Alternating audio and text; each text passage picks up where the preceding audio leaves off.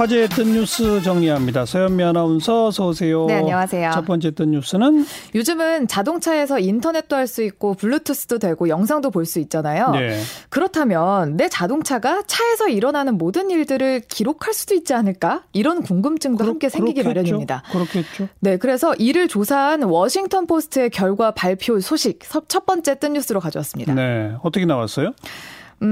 이렇게 답하더라고요. 자동차는 이제 새로운 연료, 즉 당신의 개인정보로 달린다. 이렇게 말을 했습니다. 예.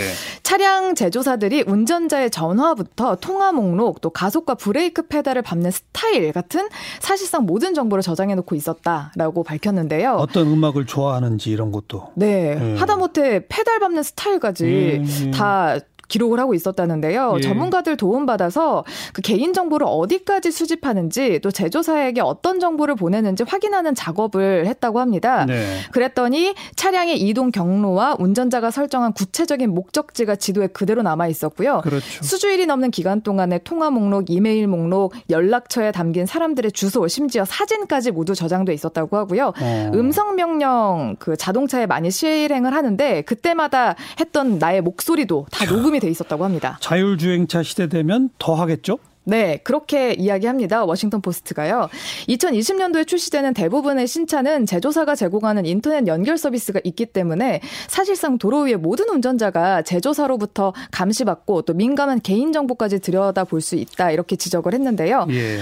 근데 그 GM 측이 이에 대해서 자기네들은 기술적인 데이터들만 수집하지 개인정보는 수집하지 않는다 이런 입장을 밝혔습니다. 네. 하지만 이번 조사 결과에서 워싱턴 포스트는 평소 관련 정책들이 명확하지 않기 때문에 사람들에게 알려지지도 않는다면서 앞으로 어떻게 될지 우려를 표했습니다. 개인정보 보호 장치 꼭 해야죠. 예, 그렇습니다. 누리꾼 반응은요?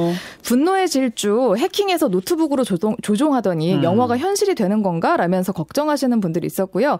편리의 대가는 자유의 박탈이다. 지불 없는 혜택이 있겠나. 여튼 최소한이라도 본인이 지키도록 애쓰는 수밖에 라면서 허탈한 댓글. 또 다시 말을 타고 다녀야겠다라는 분도 있었습니다. 다음 더 뉴스는요. 요즘 주요 보수 언론 방송이나 이 신문에 종합부동산세 때문에 살기 힘들다 이런 기사 어렵지 않게 보셨을 겁니다. 예. 이에 대해서 이준구 서울대 경제학부 교수가 종합부동산세는 우리나라 전체 인구의 97.5%나 되는 사람과 아무 관계가 없다라고 해서 오늘 화제였습니다. 진짜 그렇죠? 네.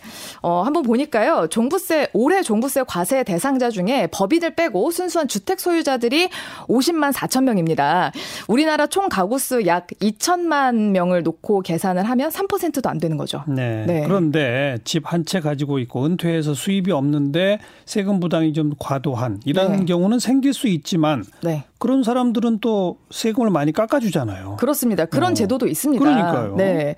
그 이준구 교수가요. 중산층을 과연 어떻게 정의하느냐에 따라서 여러 가지 의견이 나올 수는 있지만 최상위 2.5%에 속하는 사람을 중산층으로 분류하는 나라는 이 세상에 단 하나도 없을 거다. 말도 안 되죠. 네. 그리고 그 지적을 이렇게 반박을 하면서 최소 상위 20%까지는 고소득층으로 봐야 되는데 그 심지어 고소득층의 대부분에서도 그 20% 중에서도 종부세 과세 대상에서 빠진다는 말이다. 이렇게도 그렇죠. 설명을 했습니다. 예. 그러면서 자신도 강남에 집 한 채 겨우 가지고 있는 사람인데도 종부세가 그렇게까지 등골이 휠 정도로 느껴지진 않는다.